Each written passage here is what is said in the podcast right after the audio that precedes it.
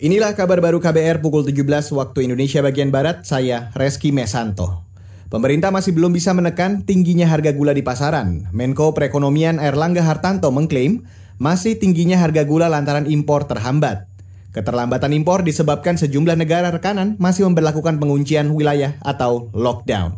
Terkait dengan harga gula, memang ada beberapa impor yang jadwalnya tertunda karena beberapa daerah uh, di, di negara lain melakukan pembatasan akibat lockdown. Tentu uh, ini kemarin ada pengalihan beberapa dari uh, gula yang untuk makanan atau gula rafinasi kepada pasar, dan tentunya diharapkan dengan adanya pengalihan ini uh, harga bisa ditekan ke bawah. Itu tadi Menko Perekonomian Erlangga Hartanto. Sebelumnya Direktur Operasional Perum Bulog Tri Wahyudi menyebut baru mendapatkan gula impor pada lima Mei sebanyak lima puluh ribu ton. Gula impor itu mulai didistribusikan ke seluruh provinsi sekitar dua puluh satu ribu ton. Gula impor yang didatangkan Bulog tidak hanya untuk kebutuhan masyarakat, namun juga untuk memenuhi kebutuhan industri. Saat ini, selain gula, harga tinggi juga masih terjadi pada komoditas bawang putih. Pemerintah berencana mengimpor seratus dua puluh sembilan ribu ton bawang putih pada akhir Mei ini. Beralih ke kabar selanjutnya, revisi Undang-Undang Pertambangan Mineral dan Batu Bara berpotensi dibatalkan di Mahkamah Konstitusi. Direktur Pusat Studi Hukum dan Kebijakan atau P S H K, Fajri Nursyamsi menyebut, proses pembahasan dan pengesahan R U U itu cacat hukum dan inkonstitusional. Karena itu, Fajri berpendapat Undang-Undang Minerba yang baru hasil revisi bisa diuji ke Mahkamah Konstitusi, baik secara formil atau proses pembentukannya maupun secara material atau isi peraturannya. Jadi memang sebenarnya peluangnya bukan hanya diuji materi, tapi juga bisa diuji formil begitu ya.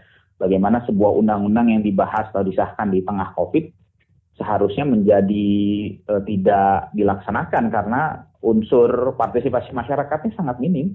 Ya, peluangnya, menurut saya peluangnya besar untuk diajukan, dan ketika permohonan uji materinya dilakukan dan kemudian dikabulkan, peluangnya bisa beberapa pasal dihilangkan atau bahkan secara keseluruhan proses revisi ini dinyatakan inkonstitusional, dan presidennya sudah ada. Direktur P S H K Fajri Nursyamsi menyayangkan D P R yang tidak melibatkan partisipasi masyarakat dalam pembahasan revisi Undang-Undang Minerba itu. Menurutnya, undang-undang ini lebih menguntungkan pengusaha ketimbang masyarakat.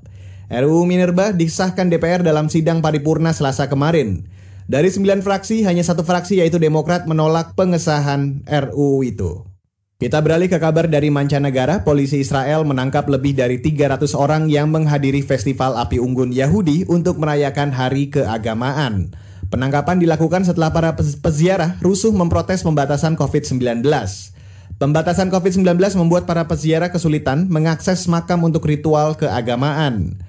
Meski banyak rabi terkemuka mendukung pembatasan pertemuan publik, namun orang Yahudi ultra-ortodoks kesal karena ritual keagamaan mereka terganggu. Dalam festival itu, warga biasanya berdoa sepanjang malam, menari dan bernyanyi mengelilingi api unggun. Saat dilakukan penindakan tegas, ratusan orang lainnya bentrok dan melemparkan benda ke arah petugas sehingga menyebabkan penangkapan massal. Demikian kabar baru K B R, saya Reski Mesanto.